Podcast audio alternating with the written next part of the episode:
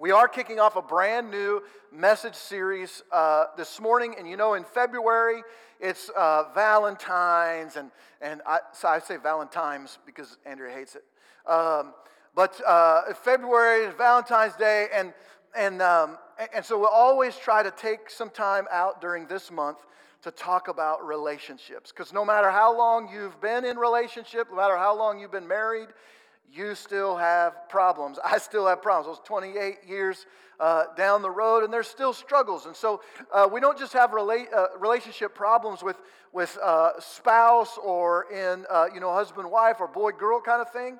We have problems in relationships, in all the relationships in our lives. There's always stress and, and, and struggle in those. And so, what I want to try to do this month is, is kind of hit uh, and paint with some broad strokes in, uh, in relation to relationships and, and see if we can't kind of untwist some of the stuff that over the years we've gotten twisted in our society. And, uh, and so, what I really want to do is just use the next several weeks to share some biblical truth about relationships, about love, about friendship, uh, and, and other things. And so, that's what we're going to be doing the next um, few weeks. I'm excited to have you join me in that. So I want to start today. Uh, just consider this love is learned. Love is learned. I, I, grew up in a home where I knew that I was loved. And, and I know that a lot of people didn't, didn't have that, that they didn't have parents who regularly told them they loved them. And, and so I'm fortunate to have that. I grew up in a home where I knew that I was loved, but um, it wasn't perfect love. So I, I, was told often that I was loved, um, but I, I, think I've shared this before. My father was gone a lot. He was a pastor, and uh, we really felt that his first priority was the church, and so he was always dealing with other people's problems. He was always out talking to other couples, other kids, and, uh, and we kind of felt left out and left alone when I was growing up, my siblings and I. Um, my mother was often preoccupied. Uh, she was a very busy woman. She liked to keep busy, liked to do stuff. Um, but oftentimes she volunteered herself into a frenzy and so didn't have a lot of time for family. So I knew that I was loved, but love looked a little funny to me.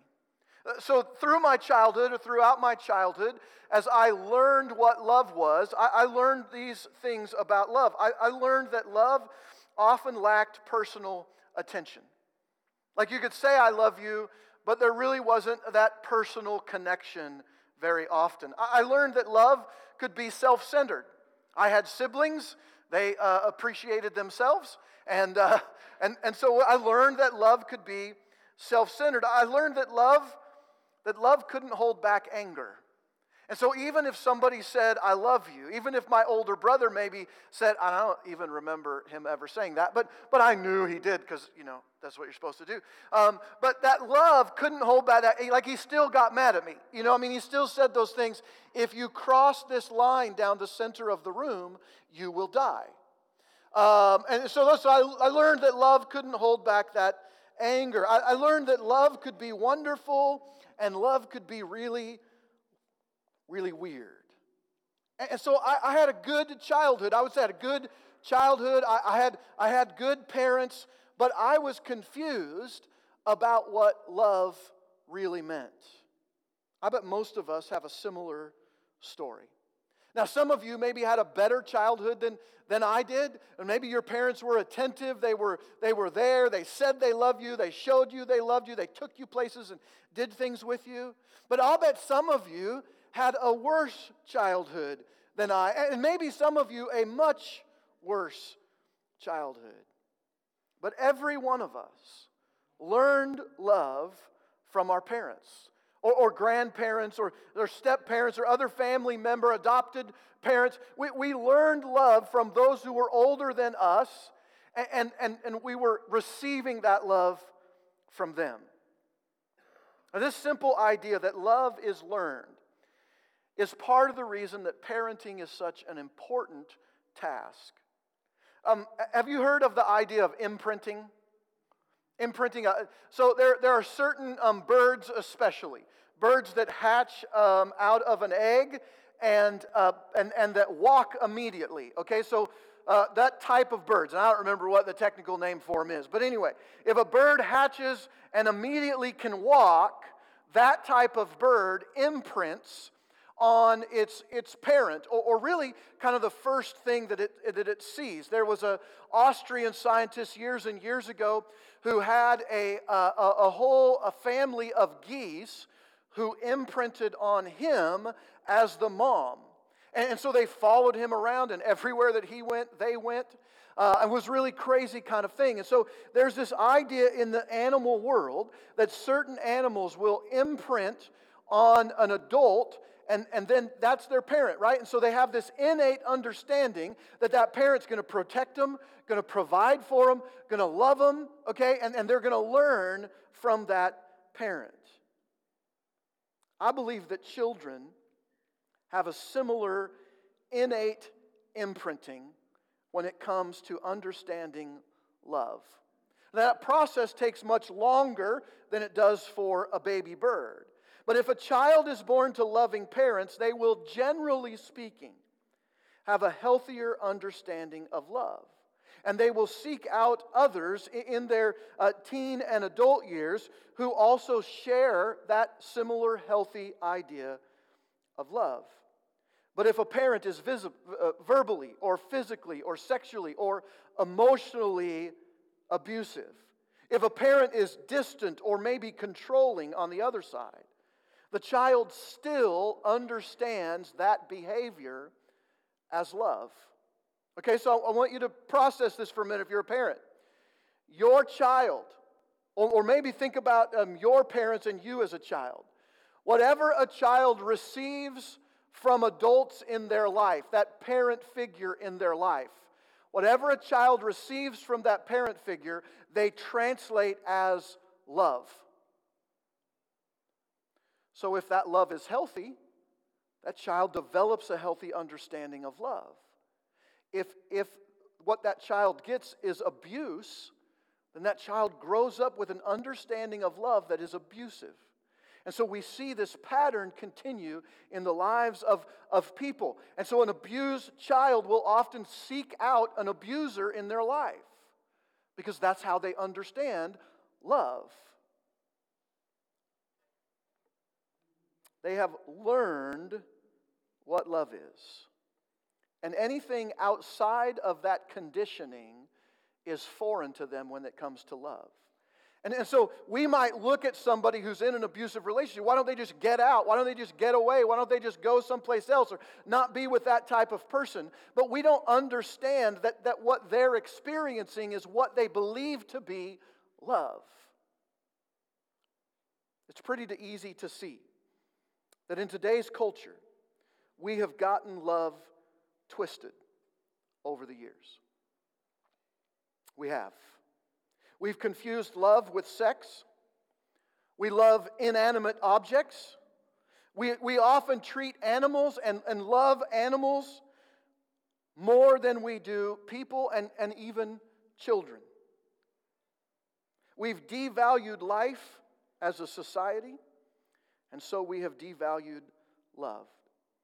We, we really have turned love into what Tina Turner calls a secondhand emotion that comes and goes on a whim. And, and so I think, as, as we kick off this series, I, I think we start with this. We need a better example of love than the one that we've been handed by society. We need a better example of love. Let's pray. God, you love us. You love us with a love that often we don't or, or can't even understand. Father, I, I just would ask today that, that you would show us your love, that you would give us ears to hear that you would give us a heart that is open to your word and to what it says for our lives. God, God, we really have been handed a poor example of love from our society. And, and, and because of that, from our parents and from other adults in, in our lives, and, and we've, we've got to get that fixed. We've got to untwist this concept of love so that we can love genuinely and we can love like you and, and we can love in a way that is translated to our children and young people so that they grow up with a healthy understanding of what love is. So, Father, I pray today that, that you would speak through me, that you would stop me from saying anything that might be, that might be untrue or off. And that, God, you would speak directly to us today. In Jesus' name, amen. So, society gives us a version of love or a picture of love that is often twisted.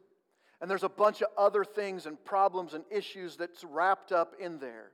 But from the beginning of creation, God has been expressing a different kind of love to humanity. And so we go back to the Bible, and that's what we say at real life. We always want to do. We always want to go back to the Bible and go, what does the Bible say?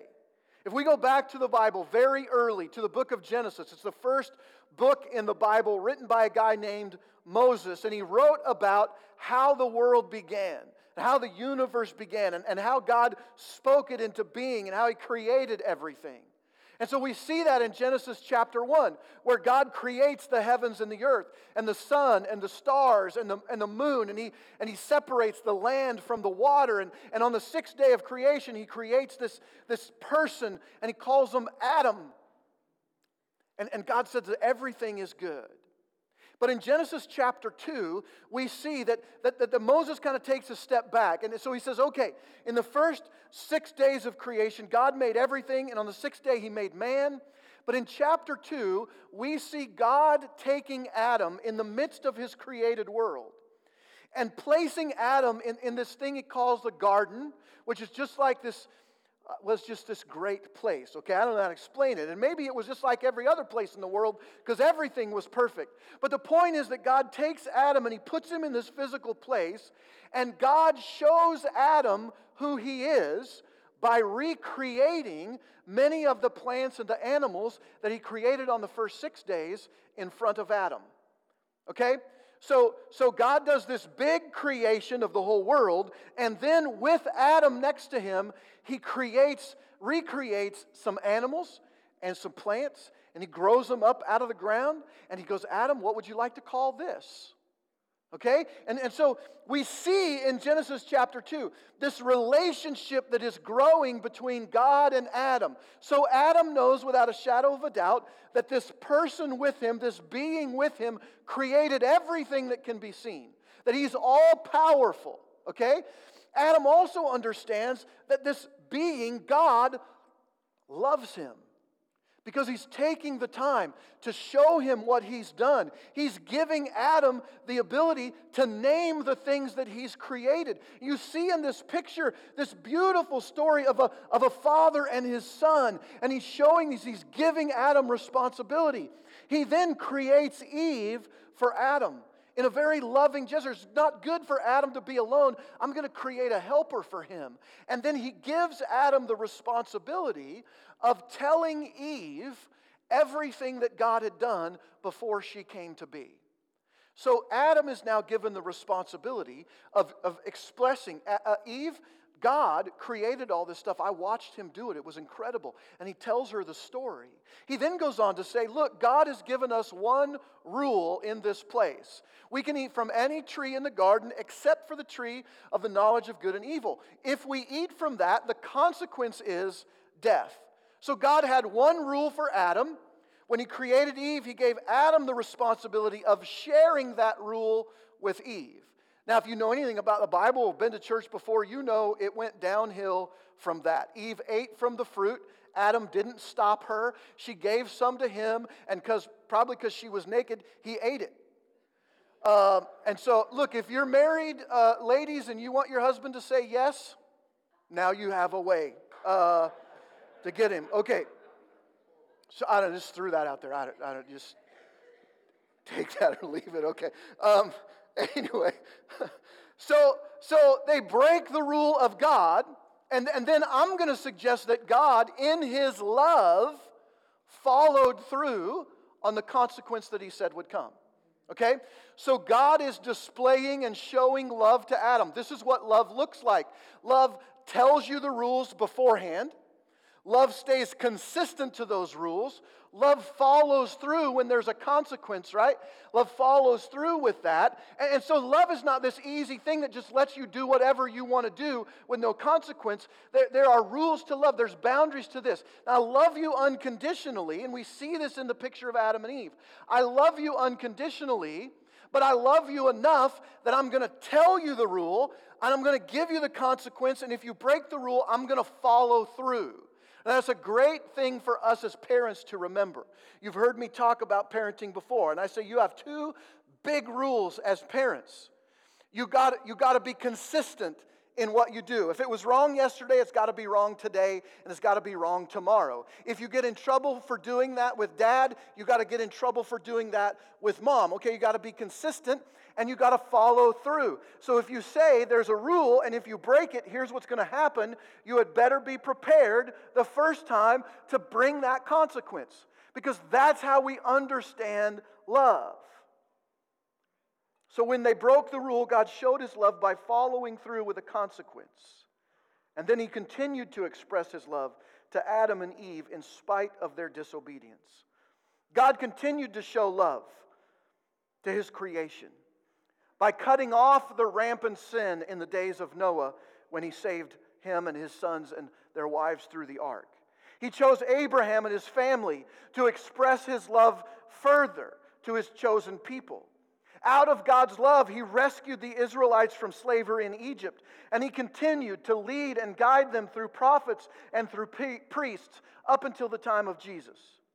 Jesus then was the physical representation of God's love and desire for relationship with his creation. Okay? So we have God showing love throughout all of creation to his people. And we continue to go off and we get we get things twisted and we go and do our own thing. And God tries to bring us back into this relationship. And then we go off the other way. And so, God, in His love, sends His Son, Jesus Christ, as a physical representation of the love of God expressed in the lives of people. And so, Jesus said that He came to share God with the world. and He came, He's like, look, I am the representation of God. Whatever God does, I do. And he loved and he healed and he taught people how to live. He said, Look, here's the rule, here's the consequence. He followed through with those things. He was consistent in that. He didn't show favoritism. Jesus was the physical expression of God's incredible love. Through Jesus' life and ministry, God demonstrated his love for us by more clearly expressing what he expected of us. And so we see in the story of Jesus that God wasn't interested in our ability to follow rules or to sacrifice animals, but He was interested in how we loved other people the way God loved us. And nowhere is God's love for us expressed more clearly than in the sacrifice of His Son, Jesus. The Apostle Paul wrote about this great and perfect love in his letter to the church in the city of Ephesus. And so we're going to be in the book of Ephesus in the New Testament, or Ephesians in the New Testament. Chapter 2, verses 1 through 10 is what we're going to look at uh, right now. So if you have your phone or Bible app, or you got a tablet, or you just want to follow along on the screen, Ephesians chapter 2, verses 1 through 10. Here's what uh, the Apostle Paul writes. He's talking to, again, the, the church in Ephesus. So, so you and I are part of this. It's like he's speaking to us. He says, You were dead in your transgressions and sins, in which you used to live when you followed the ways of this world and the ruler of the kingdom of, air, uh, of the air, the Spirit who is now at work in those who are disobedient. All of us also lived among them at one time, gratifying the cravings of our flesh and following its desires and thoughts. Like the rest, he says, we were by nature deserving of wrath. Okay, so he's saying, look, before you came into a relationship with Jesus, before you believed that he lived, that he died, that he rose again, and before you entered into this saving relationship with Jesus, you were a part of the world. You lived separate from God. You followed your own evil desires. You gratified the desires of, of your flesh. You did whatever you wanted to do, uh, and you lived apart from a relationship with God. Okay, that's the first three verses. But because, this is verse 4, but because of his great love for us, God, who is rich in mercy, made us alive with Christ. So he says, first you were dead in your sin. Now in verse 4, he says, uh, and 5, you were made alive with Christ, even when we were dead in transgressions. It is by grace you have been saved. And God goes even farther. He raised us up with Christ and seated us with him in the heavenly realms in Christ Jesus, in order that in the coming ages, that's today, by the way, 2,000 years removed from Paul's writing of this letter, in the coming ages, he says, God might show the incomparable riches of his grace expressed in his kindness to us in Christ Jesus. For it is by grace you have been saved through faith. And this is not from yourselves, it is a gift from God, not by works, so that no one can boast. For we are God's handiwork, created in Christ Jesus to do good works, which God prepared in advance for us to do. And we see in this description of God's love for us that God's love isn't rational, but it is logical. God's love isn't rational to us in our estimation. God's love isn't rational, but it is logical. God's love isn't rational because we get it twisted. We've got a twisted view of, lo- of, what love is. Because His love isn't dependent on our behavior or our relationship with Him. That's why we don't think it's rational. That's why God is love is irrational because it's not dependent on what you or I do or our relationship with Him. Over and over, we see in Scripture that while we were still sinners, Christ died for us. So He expresses love to those who actively and openly hate him. That's irrational. It doesn't make sense. In fact, when Scripture says, and G- Jesus says, love your enemies and pray for those who persecute you, we throw that out as Christians because we know that's what we're supposed to do, but we don't get it. Love my enemies? What do you, they're my enemies, God. Okay? That, that means I'm not supposed to love them because they're my enemy. It doesn't make rational sense to us. We go, that, that just doesn't, it, we don't get it. It doesn't compute. How can I love my enemy? And, and we might go, yeah, I'll pray for those who persecute me. God, uh, rain fire down from heaven on my enemies, right? That's how we, uh, God, uh, love my enemies by taking them from this earth. Uh, that's how we express, that's rational to us. That's how we love, right? I will love you if you will love me.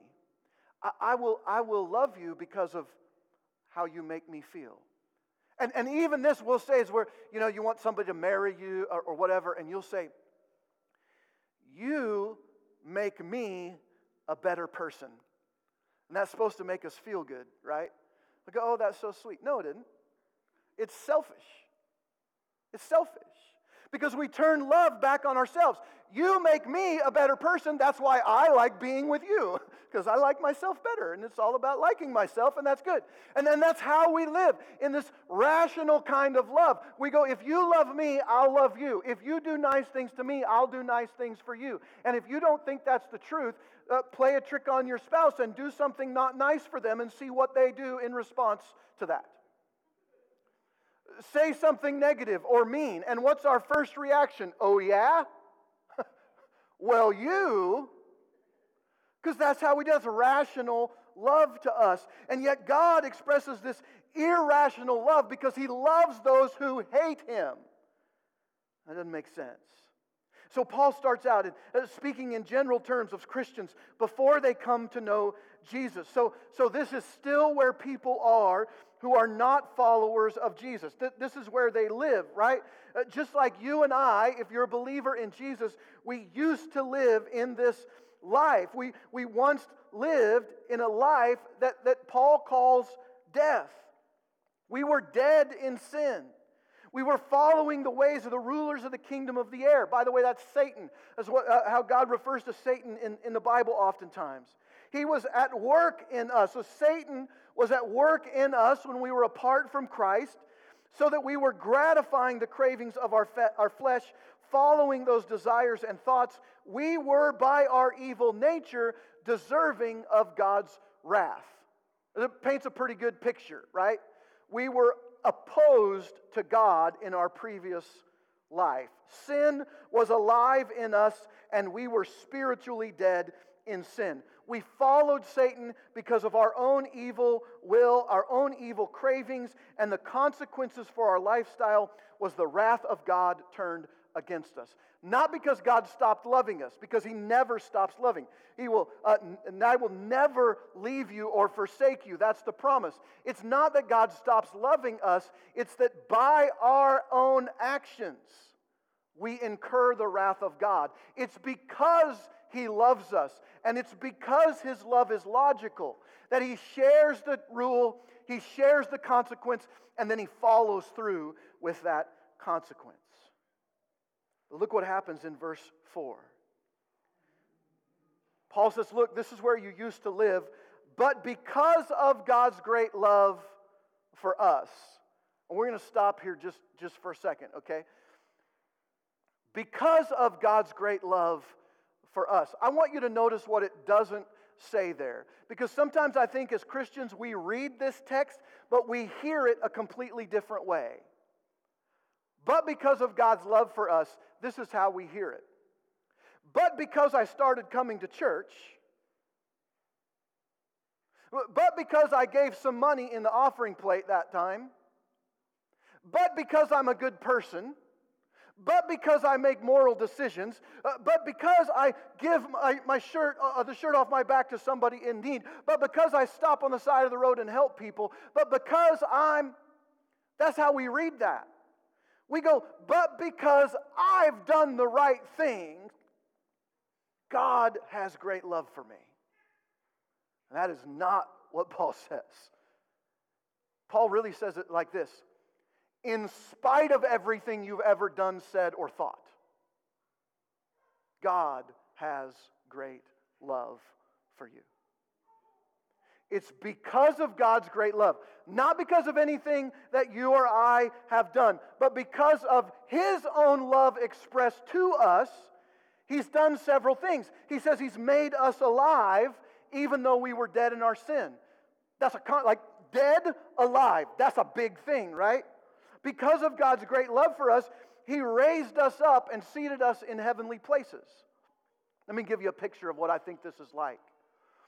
Yesterday morning in our, our life group leaders, uh, uh, leaders meeting, we had a couple of, of young baby, a couple girls uh, there, ba- very young, very young, uh, like a year or so, year and a half old, something like that. Um, those babies, they could get into a lot of things, right?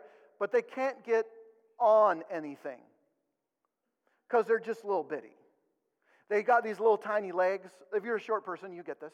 Little tiny legs. And they, I'm sorry, that was mean. I was thinking about my wife. Um, that you got to have a step stool, right? You can't get to play, high places you can't get to on your own. And so if, if a baby wants in a high chair, wants to be up on the table, you know, you feed a baby or whatever. If a baby needs to get anywhere that it can't get, what needs to happen? Mom or dad or somebody has to pick them up and seat them in places where they need or want to be. And so God, uh, Paul says this there are heavenly realms that you cannot get to. And it has nothing to do with the length of your legs and everything to do with the condition of your heart. You cannot get there. And so God raised you up and set you at the table with Jesus. That's a beautiful picture. Do you remember when you were a kid and you have to sit at the kids' table? And how, how awesome it was when you finally reached the age where you could sit at the adult table when they had a family get together? Like that was awesome moment. You're like, I've arrived. I'm a, this is what God does. He picks us up and He gives us a place at the table with Jesus. Not because of anything that we've done, but because of His great love for us. Listen, he goes on. Because of God's great love for us, he expressed his love this way that he might show how amazing his grace really is, expressed through the life and the death and the resurrection of Jesus. Okay. God wants to make it clear that none of this happened because we figured out the secret code to salvation. Not once is our actions, abilities, or attitudes mentioned. It is God's grace that moves towards us, but it is not because of us. Okay? God's grace moves towards you, but it is not because of you. It is not because you're good enough or you said the right things you do the right things. It is not because you come to church. It is not because you put money in the offering plate. It is not because you told somebody about Jesus. It is not because you serve. It is not because of who you are, but because of His great love. This irrational love that reaches towards us when we don't care anything about it. That's the love of God. Two times in verses 5 and again in verse 8, Paul reminds us that it is by grace we are saved, and it is not from us, but it is for us. Okay? By grace you have been saved, not from you, but for you, so that we can't claim that our behaviors or beliefs earned us his blessing. So I, I got I to take another second out because we get this messed up all the time as, as Christians. I want you to understand this. Okay, there are those people who are to say, there is nothing that you can do to go to heaven because anything that you would do is considered a work. And, and this passage in this verse, it says that we're saved by grace through faith, not of works, so that anyone can boast. Nobody can boast. We can't work our way to heaven. That's what it's saying. And so there are people who will say, look, we're, we're saved. Like belief, confession, repentance, baptism. That's what the Bible says you need to do in order to receive the salvation of God. Over and over in the Bible, it says, believe and you're saved. Repent and you're saved. Confess and you're saved. Be baptized and you're saved. Over and over. Look it up. But there are people who are going to say, none of that matters because those things are works. If we have to do them to get to heaven, they're works. Eh, wrong. Misunderstanding of what a work is. If you have a job, you go to work and you provide a skill to your employer, whatever that skill is programming computers or digging ditches. It's still a skill. You're providing it to your employer, and you receive from him a wage, hopefully equal to the ability or the schooling or whatever it is that you're providing him. So I work for a paycheck. How many of you work for free? Uh, mothers not included. Your moms don't raise your hand. Right? If, if we just if we just on the regular worked for nothing, how excited would we be about showing up to work on Monday? if we work for it, we got nothing from it. We work and we get a wage from that, that work. That's what it's worth. You're going to tell me that heaven, eternity with God the Father, is worth or equal to my belief or confession or repentance or baptism? It's not. It's like buying Michael Jordan's $23 million mansion for a buck. It is not your shrewd business uh, acumen that got you that, that deal. It would have been Michael Jordan's grace. I don't know if Michael Jordan has grace.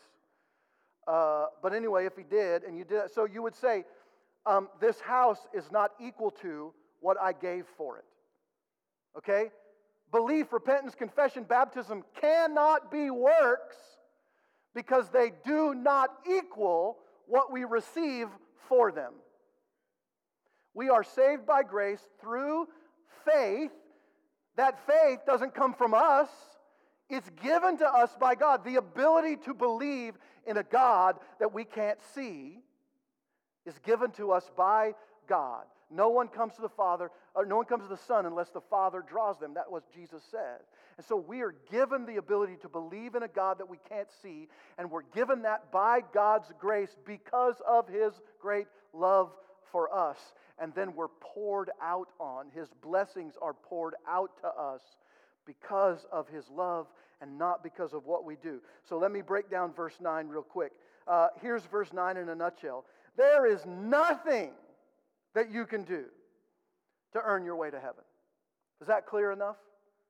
Nothing that you can do. God, through Jesus Christ, has done it all. You and I were on our way to death, but because of God's great love, He extended His grace towards us in Jesus. He saved us, He gave us real life, and He shows us what real love is. God's love isn't rational, but it is logical.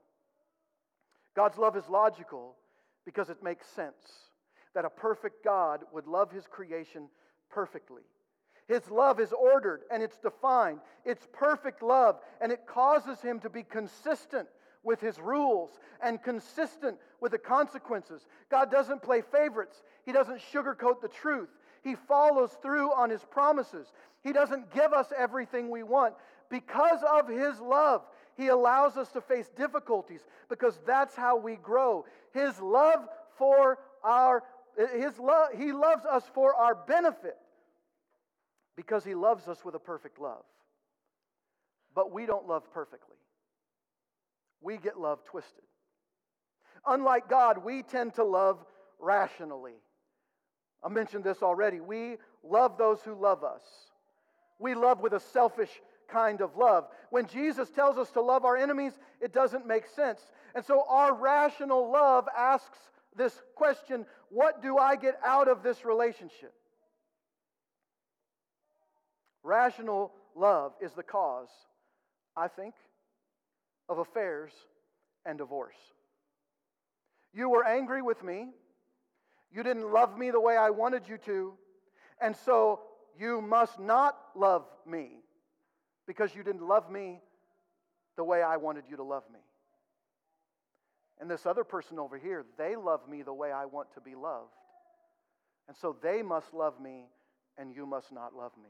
That's how we think, that's how we process. Rational love reduces love to an emotion or maybe even a sexual act. And we love rationally. We also love illogically. Do a simple Google search, and, and, and you'll find numerous lists of people who have married the most ridiculous things. People have married rocks. Rocks. They married rocks. One guy uh, married a Barbie doll. One guy married a train. One person I saw married a radio, an old timey radio. Uh, one particular lady married a really old ficus tree. And one lady, after a breakup, got her friends together and uh, somebody else to perform the ceremony, went down to the beach and married herself.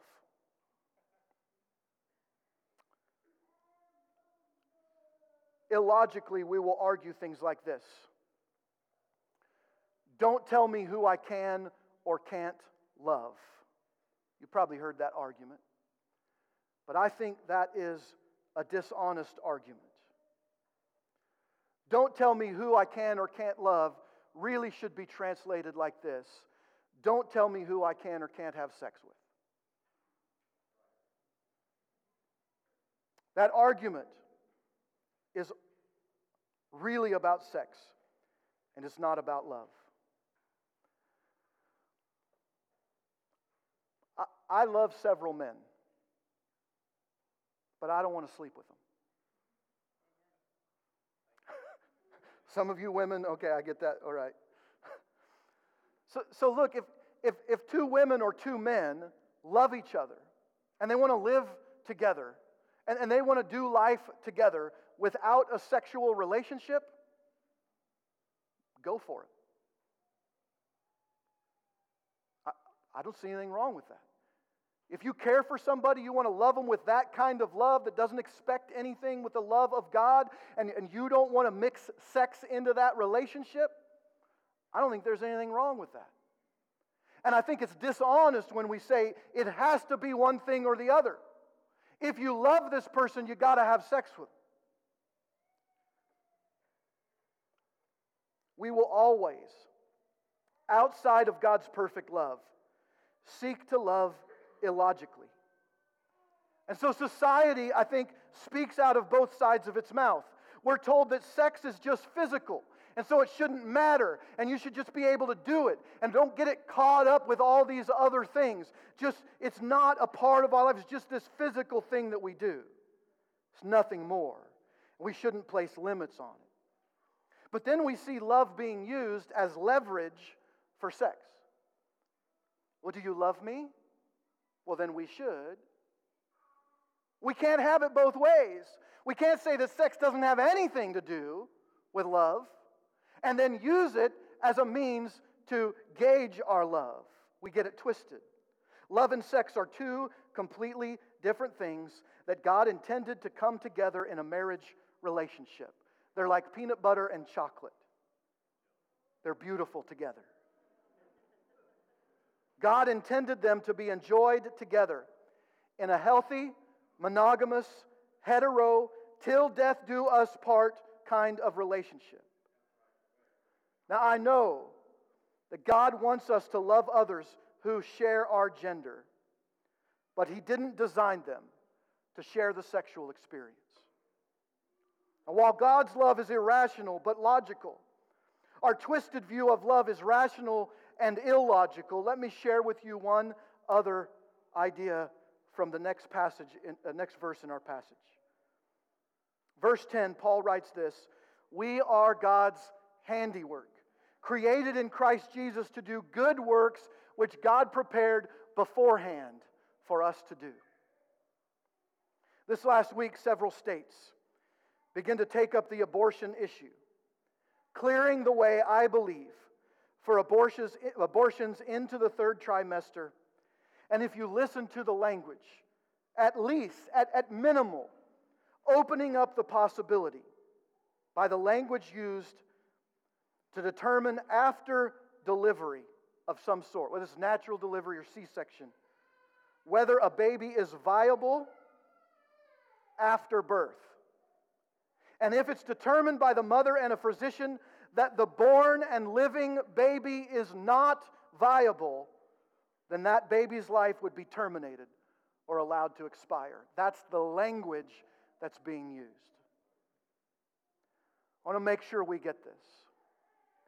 There is only one choice when it comes to a child, and it happens before conception.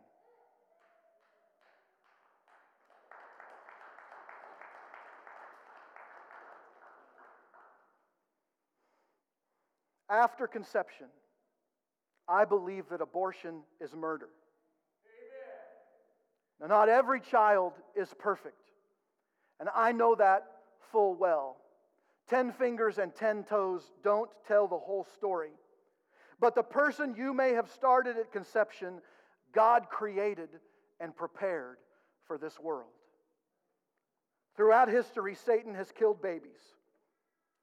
He did it in the nations of old through child sacrifice in horrific idol worship.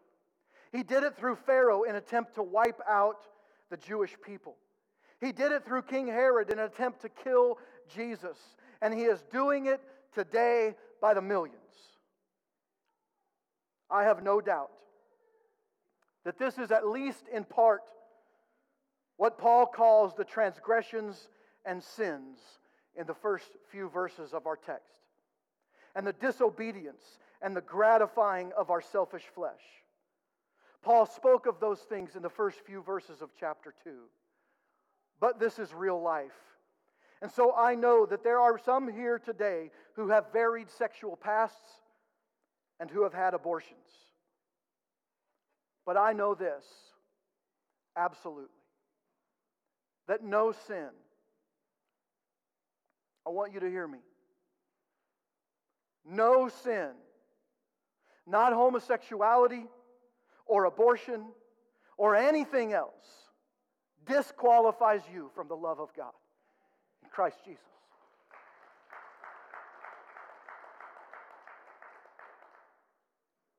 Consider this as a perfect example. The man who penned Ephesians chapter 2 and wrote about the cravings of our flesh and the evil that we often follow before we come to Christ. The man who wrote about the grace of God extended to us through the cross. The man who wrote about life being precious and how we're created for purpose. That man hunted down followers of Jesus, men and women, and presumably children, and had them executed because of their faith. The man who wrote Ephesians chapter 2, just a few years before he penned those words, was killing Christians because they believed in Jesus. If you don't think that's a picture of the grace of God, you've missed it. He was dead in his sin, but God made him alive with Jesus, and he will do the same for you. You are God's handiwork. And nothing you have done, nothing you are doing, and nothing you will ever do will ever separate you from God's irrational and logical love for you. If you have ever sinned, if you have ever sinned, I, I want you to listen. I don't want you just to listen to this. If, you, I know, look, I know this is uncomfortable, so I want to make sure you're looking at me and you hear this. If you're in this room this morning, look and listen. If you're even watching this online at some point in the, in the future, stop what you're doing and look at it. You matter. You matter.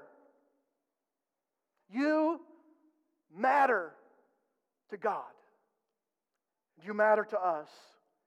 You were conceived by two people, but God created you for purpose. God loves you. And He didn't wait for you to be perfect. He made you perfect through the sacrifice of His Son because that's how much He loves you. It's completely irrational, and yet it's completely logical. You were created to do things that nobody else was created to do because God, in His sovereignty, created you for purpose. You were God's handiwork, created before you were born to do good works in God. God has set the stage for you, He's prepared it all in advance, and He's waiting. I shouldn't say it that way. We're waiting for you to live out your purpose in Christ.